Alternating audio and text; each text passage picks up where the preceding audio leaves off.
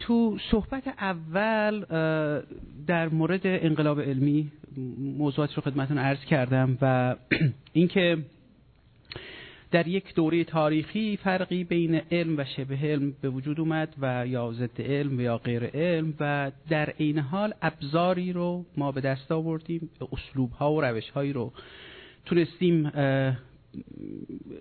مدون بکنیم که چگونه فرق بین علم و غیر علم رو بتونیم پیدا بکنیم و اینها رو از همدیگه تمیز بدیم.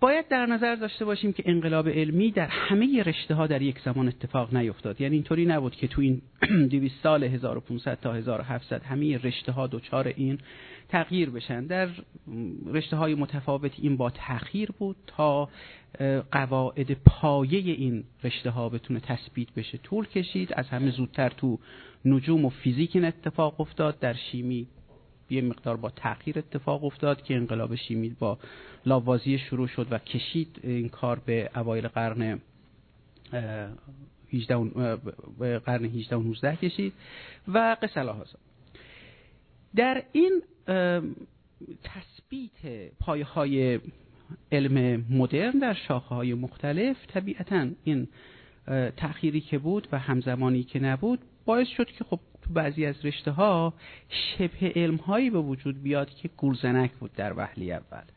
دیگه مثل اخترگویی نبود طالبینی نبود که در اون 2300 سال انقلاب علمی دقیقا مردم بفهمند که این صورتهای فلکی که در آسمان می‌شناسن اینها عینیت ندارن به اون صورت بلکه تصویر ستاره هاست در فواصل مختلف. ما این رو چون تو کره آسمان می‌بینیم فرض می‌کنیم که اقربی وجود داره و این اقرب یک موجودیه که در آسمان وجود داره بلکه با یک خطای در واقع به علت اینکه چشم ما قادر به درک عمق نیست ما این رو به صورت اقرب می‌بینیم از یه زاویه دیگه نگاه بکنیم ممکنه به صورت خرگوش دیده بشه یا یه چیز دیگه. ولی در رشته های دیگه این پیدا کردن اصول پایه و تمیز دادن بین, بین علم و شبه علم با تأخیر صورت گرفت و در نتیجه همین بود که در هر کدوم از این رشته ها ما می‌بینیم که شبه علم هایی به وجود میاد. بعضی ها بسیار سریع راهشون رو پیدا می‌کنن به بیرون و دیگه جامعه علمی با اونها سر و کار نداره. ولی بعضی هاشون موند و خیلی ها در موردش تحقیق کردن و آخر الامر مشخص شد که اینها شبه علمند. چند موردش رو من خدمتتون توضیح میدم به عنوان شبه علم های بعد از انقلاب علمی که مسئله حرکت دائم هستش. تلاش برای اینکه یک ماشینی درست بکنن که همیشه بچرخه و انرژی تولید بکنه و تا این اواخرم بود. در مورد هوموپاتی یا علم که بین در واقع تصور می‌کنه که انسان یک قدرت هیلینگ داره خودش خودش رو ترمیم می‌کنه. در مورد phrenology که در مورد در واقع پیدا کردن فعالیت های مغز یا شخصیت یا character آدم از روی اندازه‌گیری قسمت های مختلف جمجمه در مورد UFO ها بشقاب پرنده ها و در مورد برمودا مثلث برمودا و آخر در مورد cold fusion یا همجوشی سرد که در سالهای 1890 آخرهای ببخشید 1988 بود که این ایدهش اومد بیرون. در مورد اینها صحبت خواهم کرد و باز برای این که بتونیم اینها رو تمیز بدیم من یه مروری می‌کنم اون صفات صفات ممیزه ای که یک علم باید داشته باشه و یک شبه علم معمولا نداره. همونطور که اولم خدمتون عرض کردم علم چیزی نیست که ما به دل بخواهی این رو بتونیم انتخاب بکنیم و بگیم که من به این قسمت اعتقاد دارم به اون قسمت اعتقاد ندارم یا اعتقاد من به یک موضوع شبه علمی خب اعتقادم دیگه من به این اعتقاد دارم و باش خوشحال هستم. علم یک سیستمی هستش که ما رو با جهان بیرونمون مرتبط می‌کنه به بسیار بسیار قواعد دقیق منظم دیتیلی داره که ما به هر صورت باید این رو یا بپذیریم یا قبول نکنیم. و دیگه اون موقع حسابمون پاکه. امکان اینکه هر دو ور رو داشته باشیم معمولا وجود نداره. بعضی ها رو دیدی خب دستبند مثلا مغناطیسی دو دستشونه یعنی مس آویزون کردن یا مثلا یکی سنگ می‌گیره دستش. خب میگن که خب این یه اعتقادی این کمک می‌کنه به بعضی از چیزها یکی از منابع خبری خیلی مهم همه ماها این کلمه میگنه. سرت درد می‌کنه ها میگن فلان دارو خیلی خوبه ها. دقیقا آنالیز کنید اینا رو می‌بینید که هیچ عدد و رقمی توش نیست. یک چیز وهمی ما برای خودمون ساختیم به عنوان سورس و وقتی که میگن ها وقتی که دستون سوخت حتما روش خمیر دندان بمالید که خیلی چیز خوبه. میگن این خوبه. و از این نوع چیزها. ما با علم اینجوری نمی‌تونیم برخورد بکنیم. بسیار بسیار پیچیده است کار علم. باید ابزار مناسب این کار رو استفاده بکنیم تا بتونیم ادعا کنیم که داریم علمی فکر می‌کنیم. مرز بین این ناآشنایی با علم خودفریبی و تقلب خیلی خیلی باریکه. یعنی یه وقتی هستش که ما نمی‌دونیم علم رو راحت ولی وقتی که از مقدار کمی علم استفاده می‌کنیم تا بتونیم تقلب بکنیم این یعنی شارلاتان بازی یک چیزی که خیلی ظریف اتفاق میفته و بارها تو تاریخ اتفاق افتاده. و این گزارش هایی که من خدمتتون به اجمال می‌خوام بگم نشانه های واضحی از این که خیلی ها به دامشون افتادن و خیلی از ماها ممکنه یه روزی به دام اینها بیافتیم. همونطور که خدمتتون عرض کردم در شبه علم علل اصول رول یا قاعده وجود نداره. یعنی شما هر گزاری شبه علمی یا هر فرضی که بهتون می‌رسه خواهش می‌کنم اینو چند بار این چیزها رو تو ذهنتون داشته باشید و یه ریویو بکنید. یعنی یک سنگ محکی رو شما می‌تونید ایجاد بکنید در ذهنتون که بتونید علم و غیر علم رو از همدیگه تمیز بدید. واژه‌ای که دکتر نیری گفتن که داریوش آشوری درست کرده به اسم علم نما دانش نما. بعد واژه خیلی خوبیه. یک چیزی مولوی داره میگه در دکان هر زرنما خندان شده است چون که سنگ امتحان پنهان شده است. وقتی که سنگ امتحان نداریم زرنما یعنی دانشنما خندانه چون سنگ امتحان این سنگ امتحانی رو که ما می‌تونیم از قبل این انقلاب علمی به دست بیاریم و با اون متر بکنیم صحت و سقم تئوری ها رو یه خیلی ساده است. می‌تونیم اینا رو تو ذهن خودمون ریویو بکنیم. تو شبه علم رول وجود نداره. همونطور که باز تکرار می‌کنم خدمتتون ارز کردم وقتی که من می‌خوام یه نیروی بفرستم و طرف رو کور بکنم یا چشمش رو درست بکنم هیچ قانون علی رو بیان نمی‌کنم. خب. و هیچ روابط فیزیکی یا شیمیایی یا هیچ چیزی قادر نیستم بر روی کاغذ بیارم و ازش دفاع بکنم که بین من و طرف مقابل اتفاق میفته. همه تجربه های شبه علمی یونیکن بیمانندن. بیمانند به این صورت که شخصی هستن. شما اصول یعنی فرضیه های شبه علمی رو یونیورسال نمی‌تونید ببینید. که نیرویی که من میفرستم تا این اتفاق بیفته همه جا اتفاق بیفته. مثال خیلی واضحش طالبینی. طالبینی تأثیر ستارگان بر زندگی ماست. تأثیر سیاره ها در position های مختلف روی زندگی ماست. چهار پنج billion نفر روی این شش billion نفر روی این کره زندگی می‌کنن.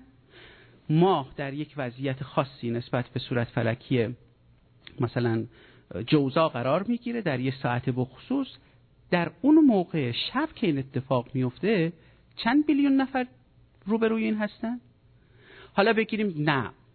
تو بعضی از ارزهای جغرافیایی اثر نمی‌کنه. اوکی. اگزکتلی بیایم در زیر این تأثیر این ماه رو بگیریم. می‌بینیم که یه دفعه مثلا 300 میلیون نفر باید گرفتار یک اثر سماوی بشن. یک اثر آسمانی بشن هیچ وقت این رو مشاهده نمی کنیم رول که نداره به این دلیله که باید اینا رو شخصی بکنه تا شبه علم بودن خودش رو اثبات بکنه. اگر خورشید ماه در پوزیشن های مختلفشون روی ما تاثیر واحد رو میذاشتن قانون دیگه با هر انرژی با هر جاذبه با هر عاملی می‌خواند روی افراد تاثیر بذارن در همون موقعیت هندسی که این اجرام دیگه با هم دیگه دارن ما در پایین در روی کره زمین میلیون ها نفر درست اکسپوز هستیم به اون شرایط. چرا هممون یه اتفاقی برامون نمیفته چه؟ این اگر میافتاد پس این یک چیز قانون علی داشت و این یک رولی داشت. می‌شد در زمره علم قرار داد و بعد رفت کاوید دید که آیا تا چه حد اینها درسته. پس یکی از چیزها شخصی بودن و یونیک بودن تجربه های شبه علمی هستش. در شبه علم هیچ وقت مراسم یا مراتب رسمی تایید نظریه علمی دنبال نمیشه. ما وقتی که تو دانشگاه یک کسی یک نظریه داره دانشگاه بگیر از اول از آکادمی افلاتون بگیرید تا حالا یه حرفی می‌زنید یه مراتبی داره. همین الان شما بخواید برید شهرداری و برای اون ساینی که می‌خواید اونجا اکسید بزنید جواز بگیرید که آقا اینو ما می‌خوام اونجا بچسبونیم صد تا رول براتون می‌ذارن که این سایزش چقدر کجا باید قرار بگیره فاز. دانشگاه و مراکز علمی حالا من تاکید می‌کنم دانشگاه این چیز وجود داره. من تئوری دارم این باید مقدماتش فراهم بشه با همکاران صحبت بکنیم کسانی که اکسپرت تو این کار هستن آزمایش بکنیم در موردش. من فرم بندی این تئوری رو باید به صورت logical عرضه بتونم بکنم. بحث و فحص می‌کنن میفرستن برای review. مقاله که آقای برندی جایزه نوبل هم می‌خواد publish بکنه میره مجله Science یا Nature اونجا آدم های همتراز خودشون. این کار رو بررسی می‌کنن و بعد آخر سر میگن که بله این یک نظری جدیده حالا دوباره شروع بکنیم این رو تایید و یا تکذیب کردن. تو هیچ کدوم از نظریه های شبه علمی شما این رو نمی‌بینید فرضیه شبه علمی.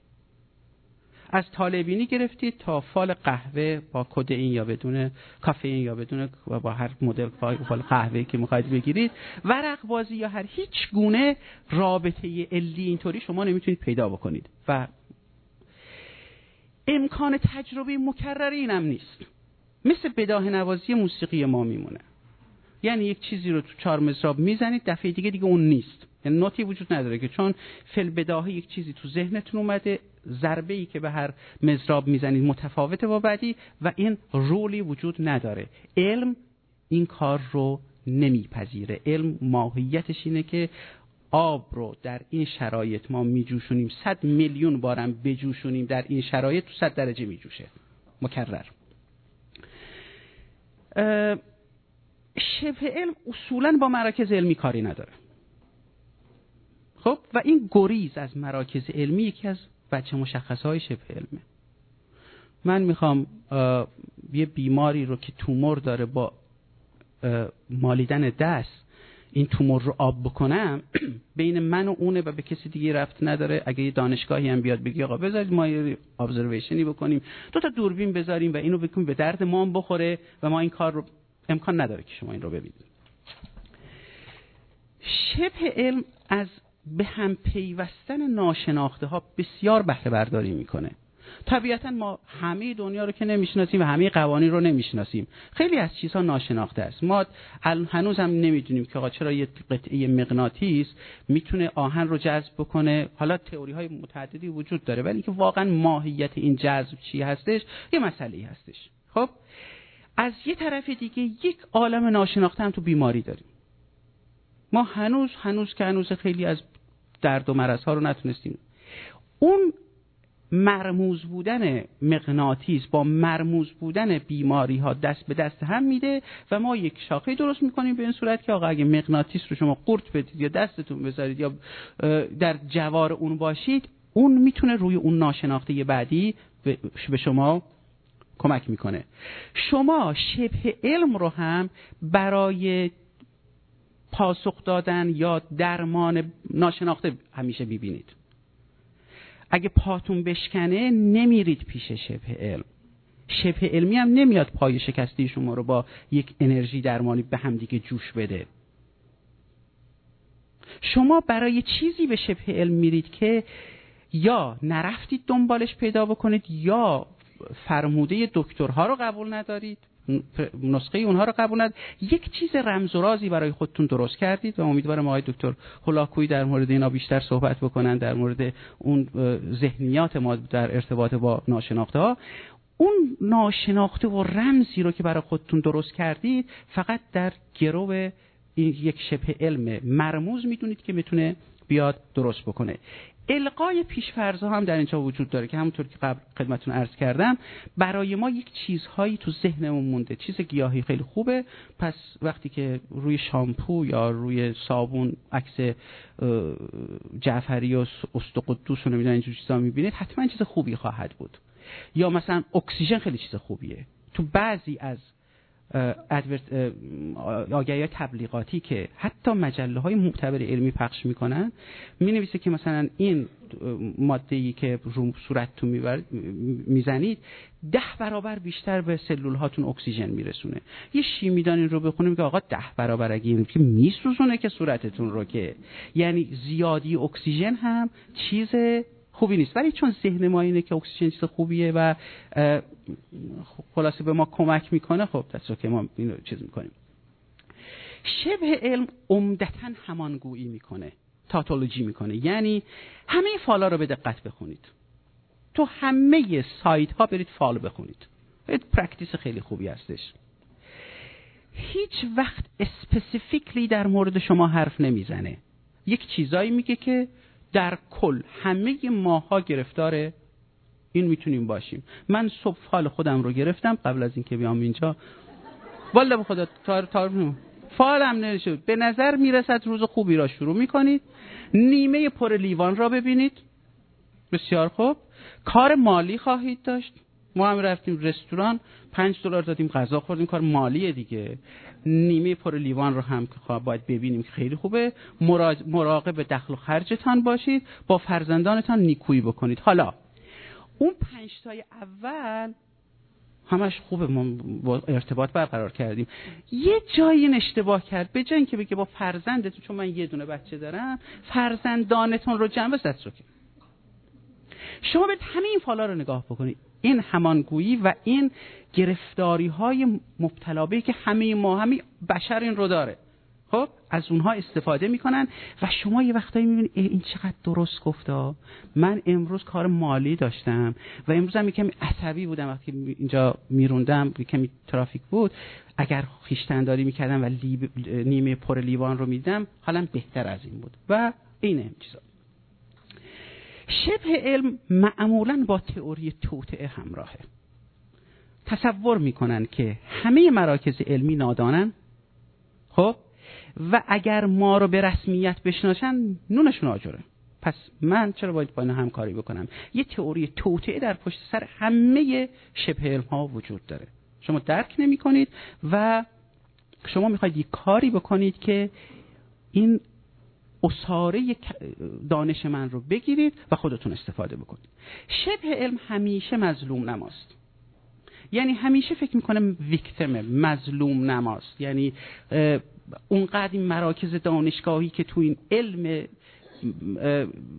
دنیوی مشغول بودن و چشمشون فقط به این فرمول ها و ایناست اینا می‌خوان کار ما رو آجر بکنن و ما ویکتم هستیم و کسی حرف ما رو گوش نمی‌کنه. شبه علم در کل تاریخ.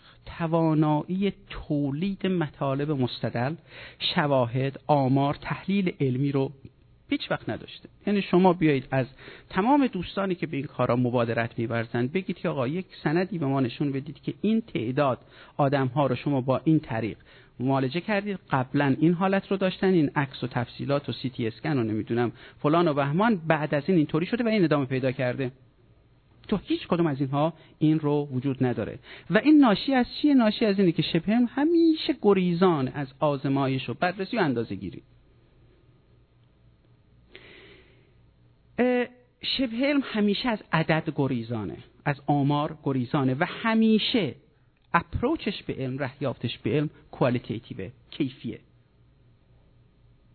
اینه همونطور که قسمت عرض کردم اول بازگشت به گذشته. بازگشت به دنیای عرستویی بازگشت به نوع افلاتونی شبه علم همیشه به جای اینکه تایید عینی بکنه تایید ذهنی می‌کنه. یعنی یه کاری می‌کنه که شما با عدد و رقم و یا تاییدیه های ملموس نمی‌تونید درستی کار اینها رو دریابید یا نه. یک حرفای این همانگویی میگن و کارشون رو تموم می‌کنن.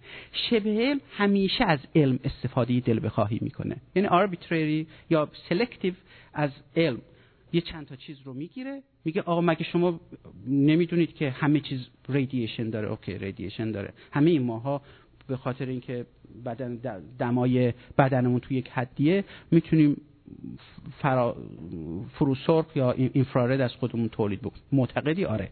پس منم با یه چیزی مثل اون دارم همین کارو می‌کنم دیگه این انرژی رو. این استفاده دل بخواهی از قوانین طبیعته ولی تا آخرش که این رو توی یک مجموعه منطقی با فرم بندی منطقی عرضه بکنه ناتوان از اینه. و شبه علم همیشه دلش می‌خواد رمز و رازی رو بیافرینه که واقعا رمز و رازی در میان نیست. نمونه هاشو خدمتتون ارز کنم. مثلث برمودا و بشقاب پرنده و اینها با جزئیات خدمتتون عرض می‌کنم. یک وجه مشخصه دیگه شبه علم اینه که شبه علم هیچ وقت پیشرفت نمی‌کنه. یعنی تئوری های پشت سر همی بده دانشگاه شبه علم درست بکنن مجله مخصوص خودشون رو تا مراتب مجله تو که ماشاءالله که روز به روز تولید می‌کنن همه رقم ولی منظورم پیشرفته. یعنی مراکز متعدد تحقیقاتی در این مورد مراکز علمی آدم های مختلف بیان تعداد اعضاشون که از اغلا و فضلا باشن بیشتر باشه دانشمندا این وجود نداره. و شبه بیشتر گرفتار پروپاگاندای و تبلیغ تا یک کار علمی. شبه علم خطاهای علمی قسمت علمی رو همیشه برجسته می‌کنه میگه آب دیدید؟ کوپرنیک چیز 1300 سال شما فکر می‌کردید زمین مرکز عالمه. و از این مقالط ها استفاده می‌کنه. ما هیچ وقت کسی اثبات نکرده بود زمین مرکز عالمه. این یک فرضیه ای بود که چون امکان اثباتش وجود نداشت و با کامن سنس ما می‌خوند ما گفتیم زمین مرکز عالم تئوری نبود که اثبات شده باشه. و بعد ما بگیم که اه اه اه ما ببین چه اشتباهی کردیم. نه. کسی اثبات نکرده بود زمین مرکز عالمه. ما چون نشسته بودیم اینجا تکون نمیخوردیم همه هم می‌دیدیم دور ما میچرخن. خب باورمون مگه مرض داشتیم بگیم که آقا نه اونا وایستادن ما میچرخیم. خب؟ حالا این شبه علم خطاهای علمی رو تو قسمت علمی کلیت میبخشه. ناتوانی علم رو می‌خواد زیادتر بکنه بگه اشکال از خود من دارم درست میگم. و یک وج... و... چی میگن؟ بچه مشخصه شبه علم اینه که به یافته های قدیمی خیلی بها میده تا یافته های جدید. یعنی اگر شما یک نوشته ای رو از هرمس که یک شخصیت افسانه‌ای بخونید براشون مقبولتر از اینه که بگیم که مثلا هایزنبرگ این رو گفته. اون من یه نمونهش رو می‌خونم. از سایت مدیتیشن ایران حال درمانی در اطراف بدن انسان و همه موجودات زنده و غیر زنده بر روی این دیروز پرینت کردم از در اطراف بدن انسان و همه موجودات زنده و غیر زنده بر روی زمین حاله انرژی موجود هست با به کارگیری عینک کرلیان probably. می توان این حاله درخشان را دید و یا با لنزهای ویژه از حال عکس و فیلم تهیه کرد. من بقیهشو نمی‌خونم میام آخر سر.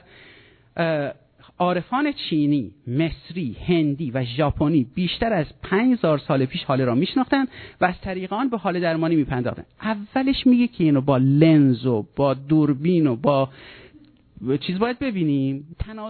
تناقض منطقی رو تو یک صفحه میشه دید. بعدش میگه کن عارفا هفت هزار سال پیش این رو شیش هزار سال پیش این رو می‌دیدن و, در و توش چی هست؟ حال درمانی چیه؟ چه چیزی رو درمان می‌کردن؟ حالا از چی میاد؟ هیچ کدوم توش اثری ازش نیست. فقط چون ممکنه یه ریدیشنی از ما با دوربین های شبنما ما رو نگاه بکنید بله یک چیزی رو می‌بینید که داره حرارت پخش می‌کنه در یک طیف خاص. از این استفاده می‌کنه عارف مصری 5000 سال پیش رو هم با اون مخلوط می‌کنه تا این رو درست بکنه و جیب شما رو خالی بکنه که بیا من حال درمانی می‌کنم. و یه کاری می‌کنه که شما خوشحال و خندان برای چند لحظه چیز بکنید. بعضی از شبه علم ها به این راحتی رد نشدن. در تاریخ می‌بینیم که دانشمندان گرفتارش شدن و یه مقدار پرکتیس کردن و بعدا فهمیدن که داستان درست نیست. در سال هزار و مقارن 1800 یک پزشک آلمانی به اسم ساموئل هانمن وقتی که هنوز اون موقع داروهای شیمیایی به این وفور نبودن از هنوز از داروهای گیاهی استفاده می‌کردن دید که اگر داروی مالاریا رو به کسی بده که مالاریا نداره به حسب تصادف این رو داده بود. آثاری رو در این می‌بینه که انگار که مالاریا گرفته. این در یکی دو مورد که این رو مشاهده کرد گفت که اوکی این عین فیلتر این این قانون کرشوف هستش که هر فیلتر هر جسمی مثل رنگ قرمز رو ببینید مثلا یه فیلتر قرمز طول موج های بله؟ آه اونو جذب می‌کنه بقیه رو دفع می‌کنه یا عبور میده گفت که بدن انسان یه توانایی داره که این اختلاف ها رو میسنجه این چیزها رو می‌بینه. بعد این تئوری رو گسترش داد و به اینجا رسید که بدن انسان یک سیستمی داره که خودش خودش رو هیل می‌کنه. یک جاهایی این از نظم خارج میشه و ما باید کمک بکنیم به کمک داروها یا در شرایط خاصی که این بدن خودش رو درست بکنه و یک دانشی رو درست کرد که بهش میگن هومیوپاتی اور همون هوموپاتی که تو فارسی بهش میگن و شروع کرد به ترویج دادن این و چون خب داروهای گیاهی چیزهای غالبا چیزهای مزری نیستن البته به اندازه خورده بشن شروع کرد به ترویج این کار. بعدا علمایی که با این کار سر, سر و کار داشتن گفتن خب این اصلا این اصل موضوعی که شما بنیاد نهادید که بدن می‌تونه این رو ترمیم بکنه هیچ اصل اثبات شده ای نیست. موارد بسیار بسیار زیادی وجود داره که هیچ تأثیری یعنی بدن تلاش برای این نمی‌کنه که خودش رو ترمیم بکنه.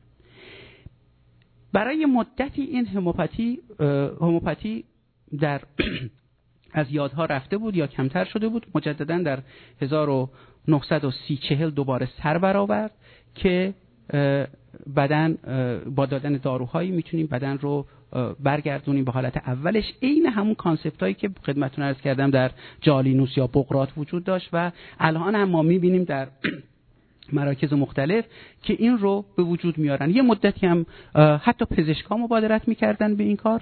آماری که اخیرا هستش در برای مثال در انگلستان بین سالهای 2004 تا 2007 میزان تجویز داروهای هوموپاتی. فقط در انگلستان چیز در 40 تا 45 درصد پایین اومده برای اینکه پزشکا تمرین کردن رو دیدن که هیچ چیزی بر نمیگرده سر جای خودش این قدرت ترمیم. دوباره شروع کردن به اینکه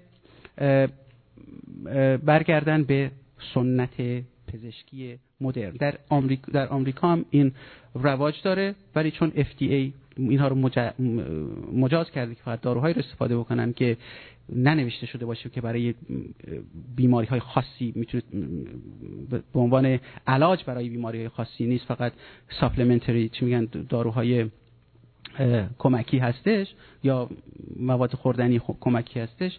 کاری به کارشون هم نداره هرچی هم می‌تونن بفروشن. و یه عده‌ای از این طریق می‌تونن از حالات روانی مردم استفاده بکنن و کالاهاشون رو به فروش برسونن. این یکی از اون داستانهای شبه علم بود که جامعه علمی روش تحقیق کرد و بعد دید که این نمی‌تونه باشه برای اینکه اصول موضوعش تصویب نشده تایید نشده و بعد دیگه از مراکز علمی رو واگذار کرد به بخشای دیگه که پولشون رو در بیارن. یا در حدود 1800 فرانس یوزف گال در آلمان به این این فرضیه رو پیش کشید که جاهای مختلف مغز افعال مختلفی رو دارن یا به کارهای مختصی مربوط هستند و فکر کرد که پوسته بیرونی جمجمه و اندازه هر قسمت از جمجمه متأثر از اون چیزی که در اون زیر میگذره. و یک دانشی رو بنیاد گذاشت به اسم فرنالوجی و گفت که ما با اندازهگیری قسمت های مختلف مغز می‌تونیم پیدا بکنیم که کرکتر این آدم چیه و چه, کار، چه چیزی خواهد شد که بهش میگن فرنالوجی جامعه علمی درگیر این شد. اندازه گیری ها رو ادامه دادن تکرار مکررات و بعد از مدت ها فهمیدن که این یه همچین چیزی نمی‌تونه واقعیت داشته باشه برای اینکه تعداد بسیار بسیار زیادی یافته داشتن اویدنس داشتن که تایید نمی‌کرد آنچه که فرنالوجی می‌گفت. ولی کی از این بیشتر سود استفاده, استفاده کرد؟ ایدئولوژی.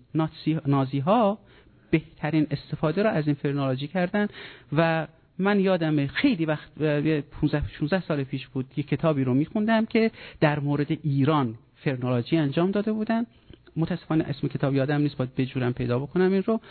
و نشان داده بودن که اون قسمت هایی که آریایی های خوب هستن اندازه کلشون بسیار خوبه قسمت هایی که هموطنان یهودی ما میشستن نشون داده بودن که اندازه سرشون متفاوته و این نژاد سامی هستش. پس یه قسمتی رو که آریایی هستن خوبه و این بهره برداری ایدولوژیک از شبه علم یکی از اون فجایعیه که چند بار تو تاریخ اتفاق افتاده و آلمان ها مختص این کار بودن. بعدها این نظریه هم از بین رفت. در 1947 دولت آمریکا پروژه رو شروع کرد به اسم پیدا تحقیق در مورد یو اف او ها یا در مورد بشقاب پرنده ها. چرا در این من چقدر وقت دارم آقای دکتر اولاد؟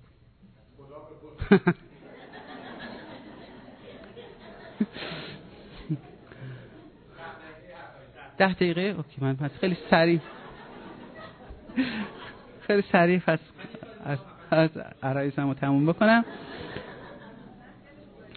از 1877 که تلسکوپ های کمی قوی تر بودن و با جزئیات بیشتر نشون می‌دادن وقتی که مریخ رو اینا مشاهده می‌کردن می‌بینن که در روی مریخ خطوطی وجود داره که از اون زمان مشهور شد به کانال های مریخ. جووانی اسکیاپارل یک منجم ایتالیایی بود که این رو شروع کرد و بعد تو آمریکا یک منجم و در واقع آدم بسیار ثروتمندی بود و منجم بود به اسم پرسیوال لاول.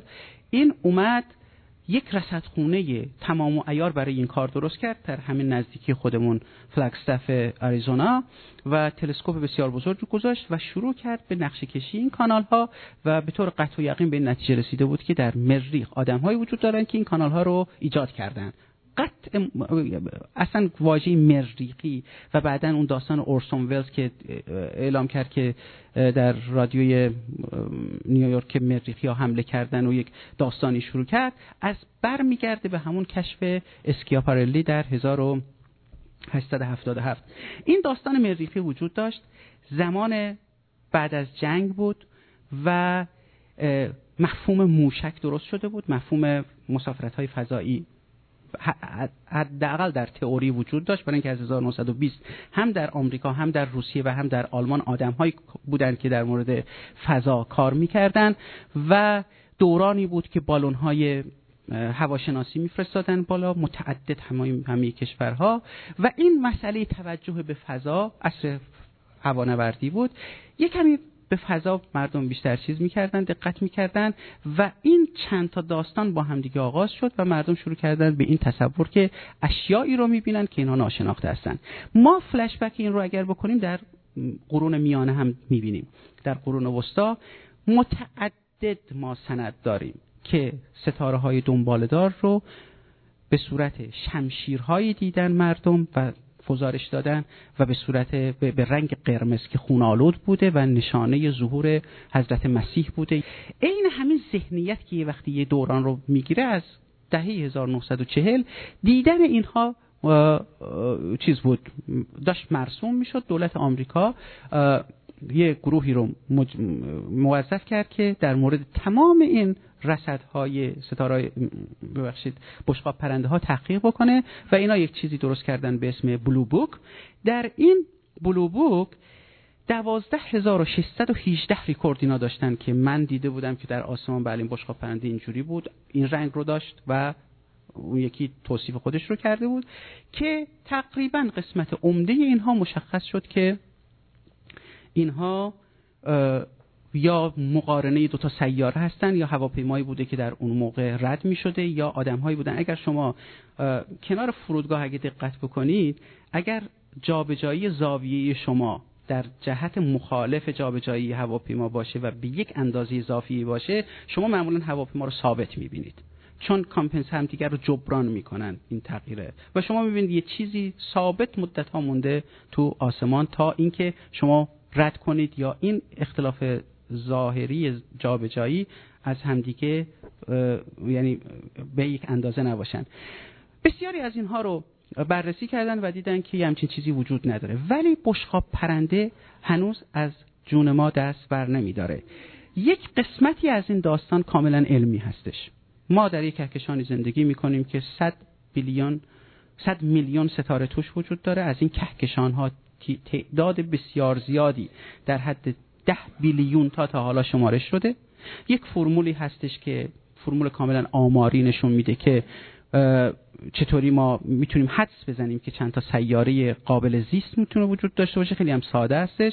ما اگر حیات رو مبتنی بر حیات کربن ببینیم حالا ممکنه حیات های مبتنی بر سلسیوم و چیزهای دیگه وجود داشته باشه ولی چون کربن یه حالتی داره که تعداد بایندهاش پیوندهاش تنوع بیشتری رو میده تو این پیوندها. حیات مبتنی بر کربن رو اگه بگیم در یک شرایطی مثل زمین به وجود اومده پس ما تعداد ستاره های مشابه خورشید رو می‌تونیم پیدا بکنیم. تعداد ستاره های مشابه رو پیدا کردیم. یه فاصله ای رو که بهش میگن وایتال زون زونی که در اون نه خورشید ما رو کباب می‌کنه و نه یا ما یخ میبندیم تو vital zone رو پیدا می‌کنیم می‌تونیم پیدا بکنیم که چند تا سیاره تو اینا وجود داشته باشه. وقتی که همه اینها رو حساب می‌کنیم می‌بینیم بله تو کهکشان خودمون rough estimation چیزی در حدود مثلا ده هزار سیاره ده هزار جا باید وجود داشته باشه که مثل ما حیات داشته باشن. علمی. یعنی با اینکه تجربه نکردیم و ولی تمام فرمول ها نشون میده که این احتمال بسیار بسیار بالاست و ما نمی‌تونیم موجودات یونیک عالم باشیم. ولی گزارش هایی که می‌رسه گزارش هایی هستش که اون بنیادهای علمی که من قبلا خدمتون عرض کردم که سره رو از ناسره تو علم جدا می‌کنه با اونها نمی‌خونه. شما تصورش رو بکنید. نزدیکترین ستاره که ما داریم با زمین فاصله داره چهار دو دهم سال نوری هستش. یعنی با سرعت نور 300 هزار کیلومتر در ثانیه. حرکت بکنید چهار سال دیگه می‌رسید به اون. ستاره بعدی یه چیز در حدود 6 ستاره بعدتر چیزی در حدود 11 میلیون 11 سال نوری. یعنی هر سال نوری چیزی در حدود 960 تریلیون کیلومتره. شما ماشینتون رو نگاه بکنید که بعد از 20 سال چقدر این مایلاجشه یعنی یک عدد واقعا نجومی. قا سرعت نور سرعت محدودیه. لیمیت حرکته. همونطور که خدمتتون عرض کردم ما نمی‌تونیم بگیم که اونا این سرعت نور رو شکوندن. این ناممکنه. کسی هم نمی‌تونه بگی که آقا من شاید شکستم دیگه. شما از کجا می‌دونید؟ قانون علمی رو نباید مثل این جوکه بکنیم که از یه ظریفی پرسیدن سه تا پرنده نام ببر گفت عقاب و کلاق و اولاغ گفتن که چرا اولاغ و خره دیگه؟ ممکنه بپره. این این این بازی رو ما تو علم نمی‌تونیم بکنیم که حالا بشقاب پرنده است دیگه دیدی با 300 هزار کیلومتر پرید. نه. ما تو یک عالمی زندگی می‌کنیم که قوانینش با همدیگه یکسانه. اگر سرعت نور ذره تفاوت بکنه کهکشانی که من می‌بینم با تلسکوپ هابل و تجزیه می‌کنم همه چیزش طیفش رو اون نخواهد بود. ولی چون می‌بینم همونیه که قوانین فیزیک من تایید می‌کنه این رو پس سرعت نور یکسانه جرم الکترون یکسانه اسپین الکترون یکسانه ثابت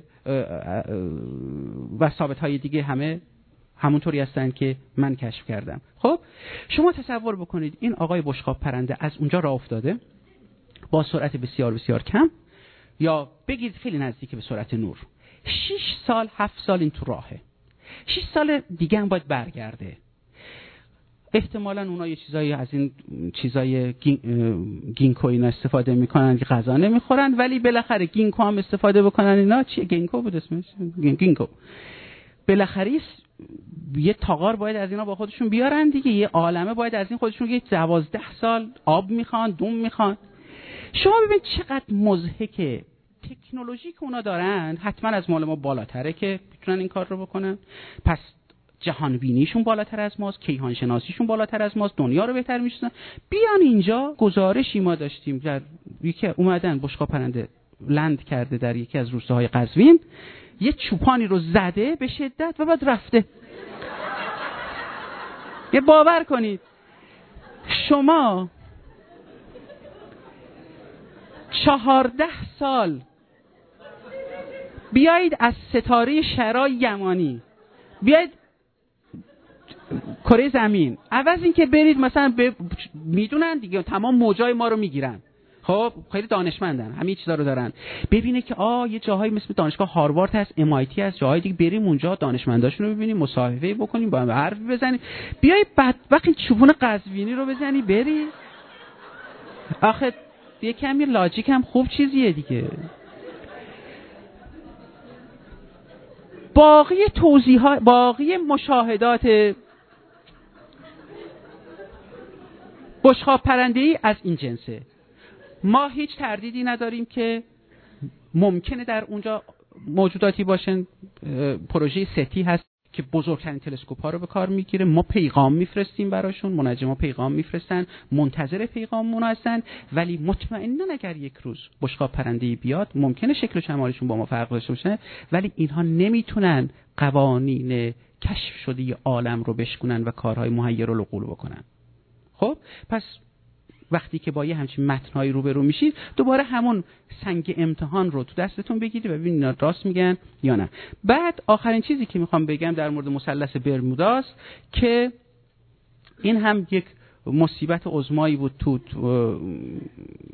science fiction در, در ترویج علم و در همین مسائل شبه علم.